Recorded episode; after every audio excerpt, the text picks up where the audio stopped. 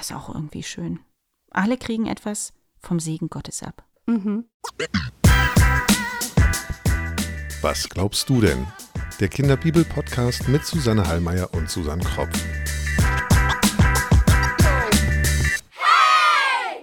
Herzlich willkommen zu einer neuen Folge unseres Kinderbibel-Podcasts Was glaubst du denn?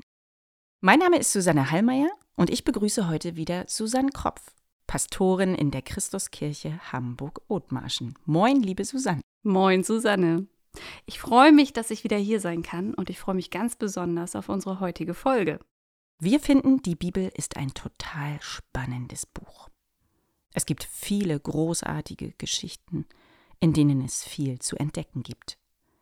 Es gibt Geschichten über Wunder, über Geheimnisse, über Gerechtigkeit, auch über Ungerechtigkeit, über Helden, die aber auch manchmal einsam und verzweifelt sind oder Fehler machen. Wir möchten euch diese Geschichten erzählen und euch mitnehmen auf eine Entdeckungsreise durch dieses Buch der Bücher. Hier im Podcast sprechen wir über die Geheimnisse der Bibel und vor allem darüber, was für Kinder in diesen Geschichten steckt. Wenn ihr Fragen habt zu den Geschichten der Bibel, die wir hier erzählen, oder überhaupt rund ums Thema Bibel oder zum Kinderbibel-Podcast, dann schreibt uns gerne eine E-Mail. Die Kontaktdaten findet ihr auf der Homepage unter www.kinderbibel-podcast.de. Wir schauen auf die Geschichte des Volkes Israel. Ein Volk, das Gott eng begleiten möchte und so zahlreich werden soll, wie Staubkörner im Sand und Sterne im Himmel. Wir bewegen uns hier noch immer in den Geschichten vom Alten bzw. Ersten Testament, die von vielen verschiedenen Menschen aufgeschrieben wurden. Und wir erzählen dir hier, was wir denken, was es mit den biblischen Geschichten auf sich hat. Aber es gibt viele verschiedene Antworten auf all die Fragen, die die Bibel uns stellt.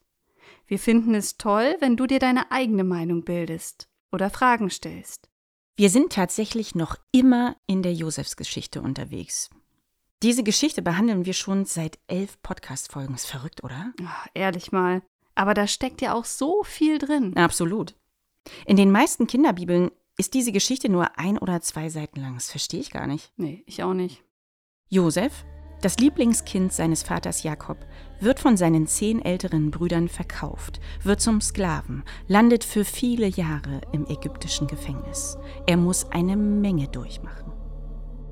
Als er jedoch eines Tages die Träume des ägyptischen Pharaos deuten und das ägyptische Volk damit vor einer schweren Hungerkatastrophe retten kann, wird er auf einen Schlag zum zweiten Mann im Land. Josefs Familie in Kanaan leidet ebenfalls unter der Hungersnot. Seine zehn Brüder reisen nach Ägypten, um Korn zu holen und treffen dort unweigerlich auf Josef. Er erkennt sie sofort, die Brüder jedoch erkennen Josef nicht. Josef lässt sie erst ins Gefängnis werfen, versorgt sie dann mit Korn für ihre hungernden Familien, besteht aber darauf, dass sie ihren jüngsten Bruder Benjamin aus Kanaan zu ihm nach Ägypten bringen. Zurück in Kanaan ernten die Brüder nur Vorwürfe von ihrem Vater Jakob. Er weigert sich, Benjamin nach Ägypten zu schicken. Doch irgendwann kehrt der Hunger zurück. Und schließlich sieht auch Jakob schweren Herzens ein, wenn er Benjamin nicht mit den Brüdern nach Ägypten ziehen lässt, ist seine Familie dem Hungertod geweiht. Mit Geschenken und Geld ziehen die Brüder mit Benjamin ein zweites Mal nach Ägypten. Josef verliert beim Anblick seines jüngeren Bruders Benjamin kurz die Fassung, fängt sich jedoch wieder. Sie haben eine gute Zeit miteinander. Mit dem lebensrettenden Korn beladen, wollen die Brüder zurück in ihre Heimat nach Kanaan. Doch Josef hat einen verhängnisvollen Silberbecher in einen der Säcke schmuggeln lassen. Es wird ihnen Diebstahl vorgeworfen. Benjamin soll als Sklave in Ägypten bleiben. Josef stellt die Brüder damit auf eine schwere Probe. Werden sie den jüngsten Bruder wieder im Stich lassen, so wie ihn damals in der Wüste? Doch dieses Mal halten alle zu dem jüngsten Bruder, der in Gefahr ist, obwohl sie eigentlich hätten weiterziehen und Benjamin seinem Schicksal überlassen können. Judah hält eine ergreifende Rede, die Josef völlig aus der Fassung bringt. Er weint. Endlich gibt Josef sich nun seinen Brüdern zu erkennen. Und nicht nur das. Er will den Brüdern die Schuldgefühle nehmen. Seid nicht mehr traurig, dass ihr mich verkauft habt. Gott wollte, dass ich genau hier lande. Josef öffnet damit den Blick der Brüder. Es geht nicht um Hass und Rache, sondern um das Leben. Die Geschichte von Josef ist ein Beispiel dafür, wie ein Mensch inmitten einer chaotischen Welt, wo alles in die falsche Richtung zu gehen scheint, seinen Weg ins Leben findet. Es siegt die Großherzigkeit, die Hoffnung und die Vergebung. Die Brüder sind wieder vereint. Sie liegen sich in den Armen und weinen vor Erleichterung. Die Brüder sollen nun Jakob und ihre Familien aus Kanaan holen. Der ägyptische Pharao ist mehr als großzügig und fürsorglich. Er bietet ihnen Arbeit, ein Zuhause und vor allem Sicherheit in der Zeit einer schweren Hungerkatastrophe. Das Volk Israel soll also nach Ägypten ziehen. Die Brüder kehren zurück nach Kanaan. Es ist ihre dritte Reise. Wie der Erzvater Jakob wohl reagieren wird, wenn er erfährt, dass sein so lang totgeglaubter Sohn Josef noch am Leben ist? Szenenwechsel. Wir sind wieder in Kanaan. Die Brüder treffen zu Hause ein. Papa, Papa, wir haben wundervolle Neuigkeiten. Jakob war aus Sorge um seine Söhne vielleicht noch einmal sehr stark gealtert. Vielleicht schleppt er sich auf seinem Stock zu ihnen und bestimmt zählt er erst mal nach, ob auch wirklich alle wieder vollzählig da sind. Die Brüder berichten ihrem Vater von all ihren Erlebnissen in Ägypten. Josef lebt. Und er ist ein wichtiger ägyptischer Staatsmann. Und er will, dass wir alle zu ihm nach Ägypten ziehen. Doch Jakob will ihnen nicht glauben. In der Bibel steht, aber sein Herz blieb kalt, denn er glaubte ihnen nicht. Vielleicht regt er sich auch furchtbar auf. Über Tote macht man keine Scherze. Erst als er die schnittigen ägyptischen Reisewagen sieht, wird ihm klar, dass an der Geschichte etwas dran sein könnte. Es ist nicht Misstrauen gegen die Brüder, wenn Jakob die unerwartete und völlig unwahrscheinliche Botschaft nicht glauben kann. Er kann es schlicht nicht glauben. Naja, überleg mal, wie viele Jahre er dachte, Josef sei tot. Und auf einmal soll Josef nun doch am Leben sein. Ja, da hast du recht. Erst die ägyptischen Wagen überzeugen Jakob. In der hebräischen Bibel steht der Ruach, der Lebensgeist des alten Mannes, lebt wieder auf. Bestimmt strahlt er vor Freude ganz, ganz tief aus dem Herzen und strahlt tief aus den Augen, als er begreift, dass seine Söhne es ernst meinen und sein geliebter Sohn Josef noch am Leben ist. In der Lutherbibel steht nun, und Israel sprach, mir ist genug, dass mein Sohn Josef noch lebt. Ich will hin und ihn sehen, ehe ich sterbe. Genug, sagt Jakob Susanne, eigentlich müssten die Brüder gegenüber ihrem Vater genau hier und jetzt ihre Lüge und ihre Schuld eingestehen. Naja, die Story von damals mit dem blutigen Rock stimmt ja auf einmal nicht mehr, zumindest nicht so ganz. Auch das könnte Jakob in diesem Moment klar werden. Ja, das stimmt. Der Autor dieser Bibelgeschichte übergeht dieses Thema. In der Bibel steht nichts darüber. Jakob möchte sofort los, nach Ägypten, zu seinem Sohn damit er Josef noch einmal sehen kann. Das ist sein einziger Wunsch. Er möchte Josef noch einmal sehen, bevor er stirbt, denn er ist schon sehr alt. Schnell packen sie alles zusammen. Kurze Zeit später zieht eine lange Karawane Richtung Ägypten. Jakob und seine gesamte Familie mit all ihrer Habe. Ein riesiger Umzug. Du, was Jakob auf der Reise wohl durch den Kopf gegangen sein muss? Hm, auf der einen Seite hat er sich bestimmt so sehr gefreut, dass er Josef so unverhofft bald wieder in seine Arme schließen kann. Auf der anderen Seite plagen ihn vielleicht Zweifel. Immerhin verlässt er mit all seinen Nachkommen das von Gott verheißene Land. Naja, aber es herrscht ja auch eine schreckliche Hungersnot. Was bleibt ihnen anderes übrig?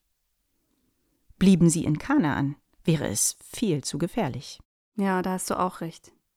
Und noch sind Jakobs Nachkommen ja nicht so zahlreich wie die Sterne im Himmel und Staubkörner am Sand. Irgendetwas scheint Jakob während der Reise nach Ägypten sehr zu beschäftigen. Denn auf dem Weg bringt Jakob Gott ein Opfer dar. Und vielleicht betet er. Gott spricht nun zu Jakob. Und das hören wir uns mal an.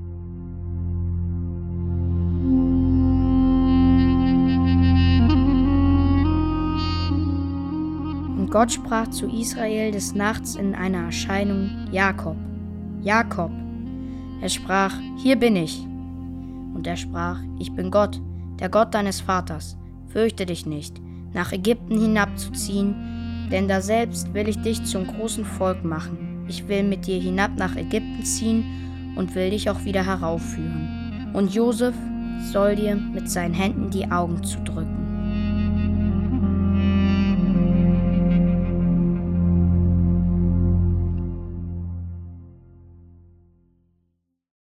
Gott sagt, hab keine Angst, nach Ägypten zu gehen. Ich bin bei dir. Und ich werde dich und deine Nachkommen dort zu einem großen Volk machen. Gott bestärkt Jakob in diesem Bibeltext, den wir gerade gehört haben, oder? Susanne, was glaubst du denn? Susanne, hier wird Jakob zugesagt, dass er sich nicht auf ein Abenteuer mit ungewissem Ausgang eingelassen hat. Die Verheißung an seine Väter Abraham und Isaak gilt auch für Jakob weiterhin. In Ägypten wird aus euch ein großes Volk und die Nachkommen werden einst als großes Volk aus Ägypten zurückkehren. Hier erhält Jakob also eine große Zusage. Das Leben wird erhalten bleiben. Gott will die Menschen begleiten, er will bei ihnen sein. Gott hat also ein Herz für Flüchtlinge. Und für Einwanderer. Mhm. Und fällt dir noch etwas auf? Nee, sag mal.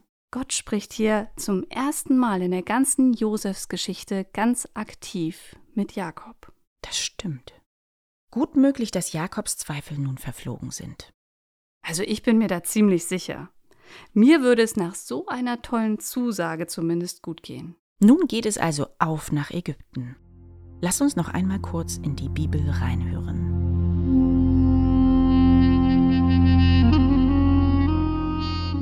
Und die Söhne Israels hoben Jakob, ihren Vater, mit ihren Kindern und Frauen auf die Wagen, die der Pharao gesandt hatte, um ihn zu holen, und nahmen ihr Vieh und ihre Habe, die sie im Lande Kanaan erworben hatten, und kamen so nach Ägypten. Jakob und sein ganzes Geschlecht mit ihm, seine Söhne und seine Enkel, seine Töchter und seine Enkelin, und seine ganze Nachkommenschaft brachte er mit sich nach Ägypten.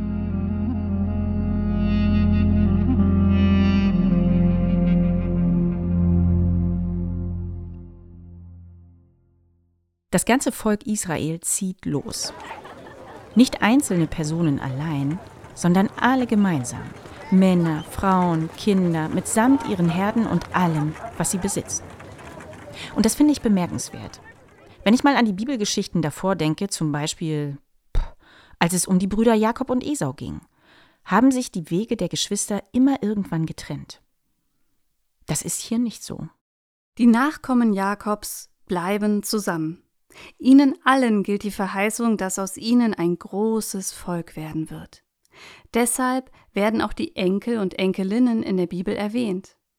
In der Zahl der Nachkommen beginnt sich der Segen schon jetzt sichtbar auszuwirken. Mhm, stimmt. Denn jetzt folgen in der Bibel wieder eine Menge Namen. Der Nachfahren Jakobs, dem Volk Israel. Wir kürzen ab. Unterm Strich reist Jakob also mit einer Familie von 66 Personen in Ägypten an. Weißt du, was ich komisch finde? Na? Hier werden nur die Männer mitgezählt. Hm. Das ist ja in der Bibel leider oft so. Hm. Also gut finde ich das ja nicht. Ich auch nicht. Aber die Bibel ist nun einmal sehr alt. Damals waren es andere Zeiten. Da war es eben so, dass hauptsächlich die männlichen Familienmitglieder gezählt wurden. Mit Josef und seiner Familie und Jakob besteht das Volk Israel nun aus ungefähr 70 Leuten. Eigentlich sind es ja mehr. Die Frauen werden ja nicht mitgezählt. Zahlen haben in der Bibel häufig einen symbolischen Wert. Die Sieben ist eine besonders heilige Zahl, die Vollkommenheit, Fülle und Ganzheit versinnbildlicht. Sieben Öffnungen hat der Kopf von Mensch und Tier. Augen, Nase, Mund und Ohren. Und vielleicht hatte deshalb die Zahl sieben schon im alten Orient etwas Magisches an sich. In der Tora, also in den fünf Büchern Mose, wir sind gerade noch im ersten Buch Mose unterwegs, markiert die Zahl sieben Dinge von besonderer Bedeutung. Gott erschafft die Welt in sieben Tagen, er ruht am siebten Tag und macht diesen Tag zum Ruhetag. Die sieben ist vor allem für das kultische Leben bedeutsam. Der siebte Tag ist Sabbattag. Das siebte Jahr Sabbatjahr. Sieben Tage dauern die großen Feste in Israel. Auch die Zahl 70 als das Zehnfache von sieben findet sich oft in der Bibel. Und die 70 hat eben auch hier in unserer Josefsgeschichte eine große Bedeutung. Du, ich habe so eine Ahnung, dass uns symbolische Zahlen in der Bibel noch häufiger begegnen werden. Ich glaube, da hast du recht. Zurück zu unserer Geschichte. Szenenwechsel. Wir sind wieder in Ägypten. Jakob, die Brüder und ihre Familien kommen ins Land Goshen. Josef ist seinem Vater entgegengereist. Du, der muss wahnsinnig aufgeregt oh ja, sein. das glaube ich auch. Und hier treffen Jakob und sein Sohn Josef nach vielen Jahren der Trennung erstmals wieder aufeinander. Sie fallen sich um den Hals und weinen vor Freude und vor Glück. So viele Jahre waren vergangen. So viele Jahre hatte Jakob geglaubt, sein Sohn sei tot. Und nun hält er ihn wieder in seinen Armen. In der Bibel steht, Jakob sagt, ich will nun gerne sterben, nachdem ich dein Angesicht gesehen habe dass du noch lebst. Du, den Satz hat er bestimmt geflüstert, weil die Stimme vor lauter Glück und Tränen versagt. Endlich bist du wieder da.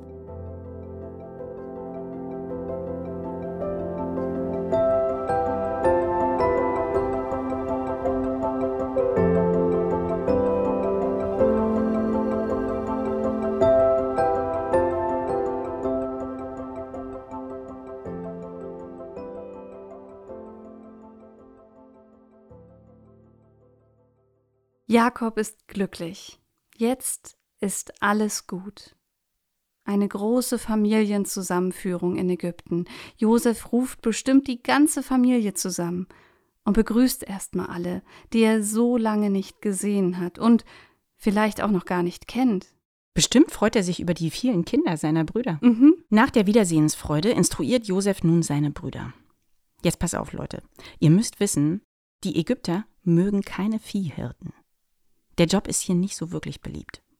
Wenn wir gleich zum Pharao gehen und er euch fragt, was ihr beruflich macht, dann sagt ihm, dass ihr Viehhirten seid. Schon immer gewesen seid. Dann wird er nichts dagegen haben, dass ihr euch im Lande Goshen niederlasst. Und so werden euch alle in Ruhe lassen und es wird kein Neid entstehen.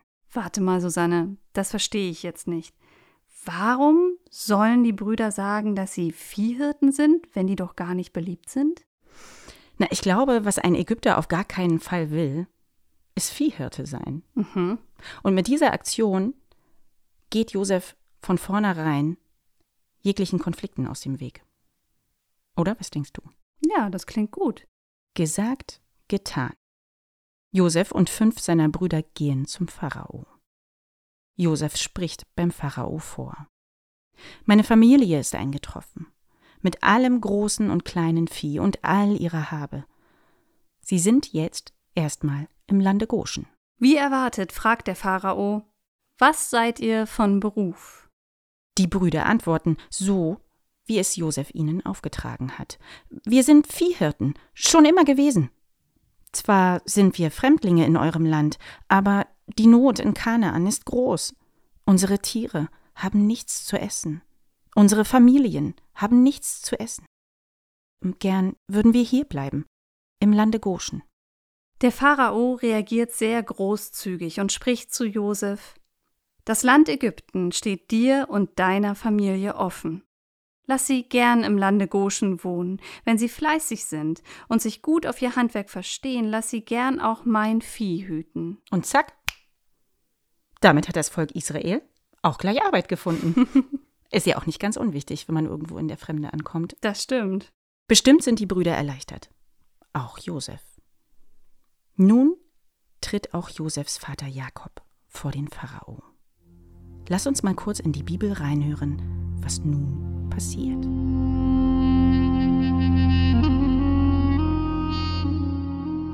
Josef brachte auch seinen Vater Jakob hinein und stellte ihn vor dem Pharao. Und Jakob segnete den Pharao. Der Pharao aber fragte Jakob, Wie alt bist du? Jakob sprach zum Pharao, Die Zeit meiner Wanderschaft ist 130 Jahre. Wenig und böse ist die Zeit meines Lebens und reicht nicht heran an die Zeit meiner Väter in ihrer Wanderschaft. Und Jakob segnete den Pharao und ging hinaus von ihm.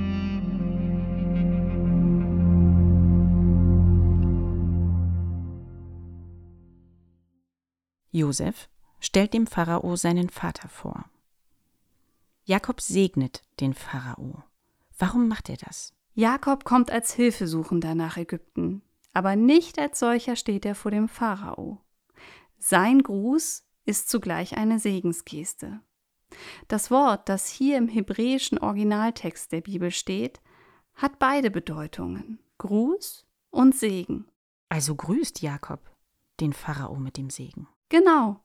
Und Jakob ist von Abraham her der Erbe von Gottes Segen, an dem alle Völker teilhaben sollen, und etwas davon leuchtet hier auf. Das ist auch irgendwie schön.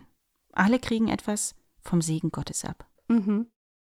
Der Pharao fragt ihn: Sag mir, Jakob, wie alt bist du?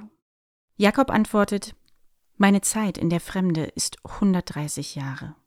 Wenig und böse ist die Zeit meines Lebens und reicht nicht heran an die Zeit meiner Väter in ihrer Wanderschaft. Was meint Jakob damit, wenn er sagt, wenig und böse ist die Zeit meines Lebens? Erstmal tritt Jakob hier ziemlich bescheiden hinter seine Vorfahren zurück. Seine Lebenszeit reicht nicht an die seines Vaters und Großvaters heran, die sind alle älter geworden. Mit böse verweist Jakob auf den Kummer, den er durchleiden musste. Er verweist auch darauf, dass er ein Fremdling geblieben ist, genau wie Abraham und Isaak. Wieder segnet bzw. grüßt Jakob den Pharao und geht. Josefs Familie bleibt in Ägypten, sie lassen sich dort nieder. Josef gab ihnen Landbesitz im besten Teil des Landes, im Lande Ramses. In der Bibel steht, so versorgte Josef seinen Vater und seine Brüder und das ganze Haus seines Vaters mit Brot, einen jeden nach der Zahl seiner Kinder. Die Hungersnot im Land dauert zwar an, doch dank Josefs bedächtiger Planung sind genügend Getreidevorräte vorhanden, so dass die Menschen Korn kaufen können, um ihre Familien zu ernähren. Niemand muss Hunger leiden. Nun folgt ein kleiner Zeitraffer in der Bibel. Jakob und seine Familie leben nun seit 17 Jahren in Ägypten, im Lande Goshen. 17 Jahre sind eine ganz schön lange Zeit. Überleg mal, alle Kinder, die damals beim Umzug von Kanaan nach Ägypten dabei waren, sind nun erwachsen. In der Bibel steht, sie hatten das Land inne und wuchsen und mehrten sich. Unser Jakob ist nun 147 Jahre alt. Er spürt, dass es bald zu Ende gehen wird. Er ruft Josef zu sich, um ihm seinen letzten Wunsch mitzuteilen. Was ist Jakobs letzter Wunsch, Susanne? Jakob möchte nicht in Ägypten, sondern bei seinen Vätern begraben werden. Josef muss seinem Papa hoch und heilig versprechen, er muss schwören, dass er ihn im verheißenen Land in Kanaan begraben wird. Jakob möchte seiner Familie nun noch ein letztes Mal seinen Segen geben. Doch bevor Jakob von all seinen Söhnen Abschied nimmt, hat er mit Josef und dessen Söhnen etwas Besonderes vor. Jetzt kommt ein echt schöner Moment in der Bibel. Lasst uns da mal hineinhören.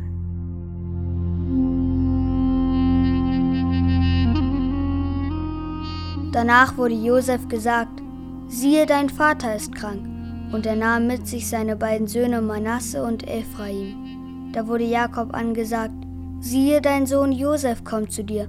Und Israel machte sich stark und setzte sich auf im Bett und sprach zu Josef: Der allmächtige Gott erschien mir zu Luz im Lande Kanaan und segnete mich und sprach zu mir: Siehe, ich will dich wachsen lassen und mehren und will dich zu einer Menge von Völkern machen und will dieses Land zu eigen geben dein Nachkommen für alle Zeit.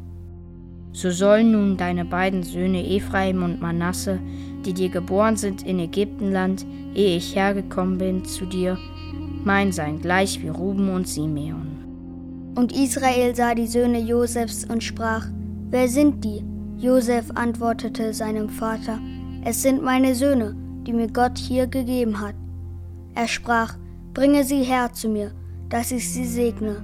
Denn die Augen Israels waren schwach geworden vor Alter, und er konnte nicht mehr sehen. Und Josef brachte sie zu ihm.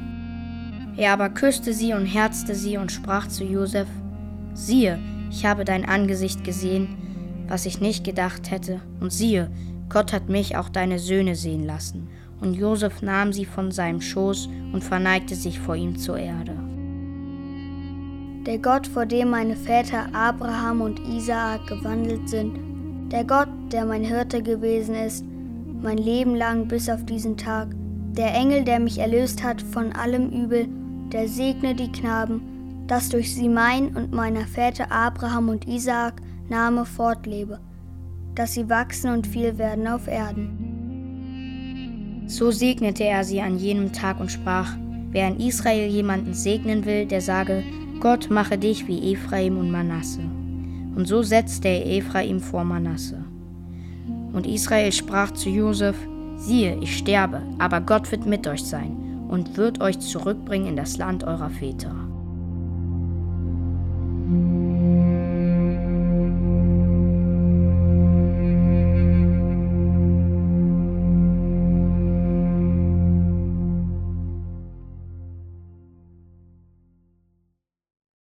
Jakob liegt im Sterben. Noch einmal bringt er seine tiefe Dankbarkeit zum Ausdruck, dass er Josef wieder in seine Arme schließen konnte und nun sogar die Kinder seines Sohnes in den Armen halten kann. Er segnet seine Enkelkinder und sagt, der Gott meines Vaters Isaak und meines Großvaters Abraham hat mein Leben lang für mich gesorgt. Seine Engel haben mich aus vielen Gefahren gerettet. Dieser Gott segne euch. In Ephraim und Manasse werde ich weiterleben. Und auch mein Vater und Großvater. Jakob nimmt Ephraim und Manasse mit dem Segen in den Stammesverband auf. Er adoptiert sie als seine Söhne und stellt sie den Brüdern gleich. Sie hatten immerhin eine ägyptische Priestertochter zur Mutter. Er tut das, weil er möchte, dass die Nachkommen seiner Lieblingsfrau Rahel zu seinem Volk gehören. Jakob lässt nun auch all seine anderen Söhne rufen und segnet sie. Du, aber diese zwölf Segen lesen wir jetzt nicht alle vor, oder? Nee, ich glaube, das führt zu weit. Vielleicht können wir ja so viel dazu sagen. Jeder seiner zwölf Söhne bekommt einen ganz besonderen Segen, nur für ihn allein. Jeder einzelne Segen blickt in die Zukunft und beschäftigt sich mit Rolle und Schicksal der einzelnen Stämme Israel. Denn dafür stehen die Söhne Jakobs, die zwölf Stämme Israels. Wenn ihr Lust habt, dann schaut doch mal in die Bibel rein. Im ersten Buch Mose, Kapitel 49, da könnt ihr den Segen für die Brüder lesen. Jakob äußert noch einmal sehr klar seinen Wunsch, ihn bei seinen Vätern in Kanaan zu begraben dort, wo Abraham und Sarah begraben sind, und Isaak und Rebekka. Auch Jakobs Frau Lea liegt dort begraben. Jakobs Lieblingsfrau Rahel liegt unweit von Bethlehem begraben, denn sie ist damals unterwegs verstorben bei der Geburt von Benjamin. Jakob stirbt nun. Unser Jakob, der uns so lange in der Bibel und daher auch hier im Podcast begleitet hat.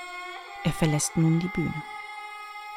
Josef und seine Brüder betrauern seinen Tod. Er wird 40 Tage gesalbt, es werden 70 Tage Trauer gehalten. In der Bibel steht, dass sogar die Ägypter seinen Tod betrauerten.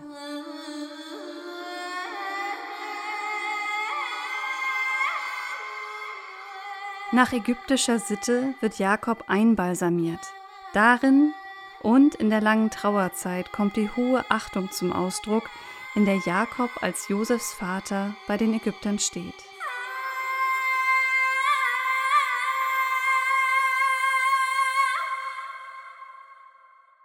Josef geht nun zum Pharao und bittet darum, dem Wunsch seines Vaters nachkommen zu dürfen. Er möchte ihn in Kanaan begraben. Lass uns mal in die Bibel reinhören, was sie uns darüber berichtet. Der Pharao sprach: Zieh hinauf und begrabe deinen Vater, wie du ihm geschworen hast. Da zog Josef hinauf, seinen Vater zu begraben. Und es zogen mit ihm alle Großen des Pharao, die Ältesten seines Hauses und alle Ältesten des Landes Ägypten dazu das ganze Haus Josefs und seine Brüder und die vom Hause seines Vaters. Allein ihre Kinder, Schafe und Rinder ließen sie im Lande Goshen. Und es zogen auch mit ihm hinauf Wagen und Gespanne, und es war ein sehr großes Heer. Da hielten sie eine sehr große und feierliche Klage, und Josef hielt Totenklage über seinen Vater sieben Tage. Und als die Leute im Lande Kanaaniter die Klage bei Goren-Atat sahen, sprachen sie, die Ägypter halten da große Klage.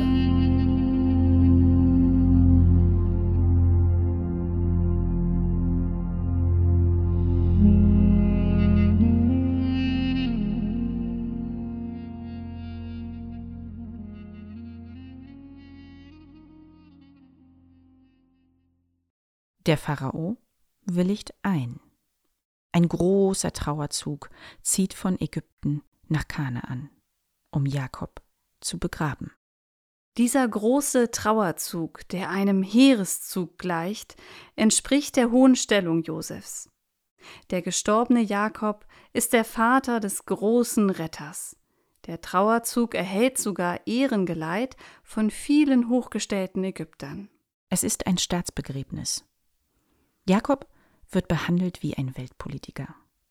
Du und irgendwie hat man bei der Beschreibung hier in der Bibel auch das Gefühl, dass diese Beerdigung die beiden Völker, also die Israeliten und die Ägypter, vereint. Hm, ja, ich glaube, da hast du recht, zumindest hier in dieser Zeit. Aber das wird sich ja auch bald noch einmal ändern. Selbst in ganz Kanaan spricht es sich herum. Und in der Bibel steht, und seine Söhne taten, wie er ihnen befohlen hatte, und brachten ihn ins Land Kanaan und begruben ihn. Die Geschichte von Jakob hat nun ihren Abschluss gefunden. Er ist mit seinen Vätern vereinigt, aus der Fremde heimgekehrt in das Land der Verheißung. Josef zieht wieder nach Ägypten mit seinen Brüdern. Es könnte alles so schön sein. Und doch ist da noch etwas. Irgendetwas spukt da noch in den Köpfen der Brüder umher, wie eine dunkle Wolke. Aber was denn, Susanne? Es ist doch alles geklärt, oder nicht? Hm, gute Frage. Jetzt hören wir uns erstmal an, was die Bibel in Reimen uns über den heutigen Teil der Geschichte erzählt.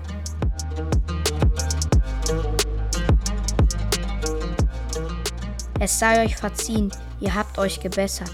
Nehmt euer Korn, kehrt damit heim. Aber bringt unseren Vater schnellstens zu mir, im Palast soll er ab jetzt immer sein. Josef und Jakob wurden so endlich in Ägypten wieder vereint.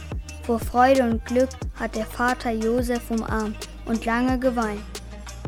Josef betete: Danke, o oh Herr, Gott im Himmel, ich danke dir sehr. Du gabst mir die Gabe, Träume zu deuten, dazu Weisheit und noch so viel mehr.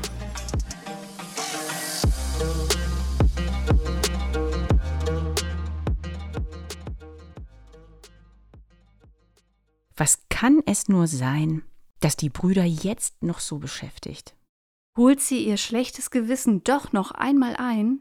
Wie es mit Josef und seinen Brüdern weitergeht, davon erzählen wir euch in unserer nächsten Folge hier im Kinderbibel-Podcast. Was glaubst du denn?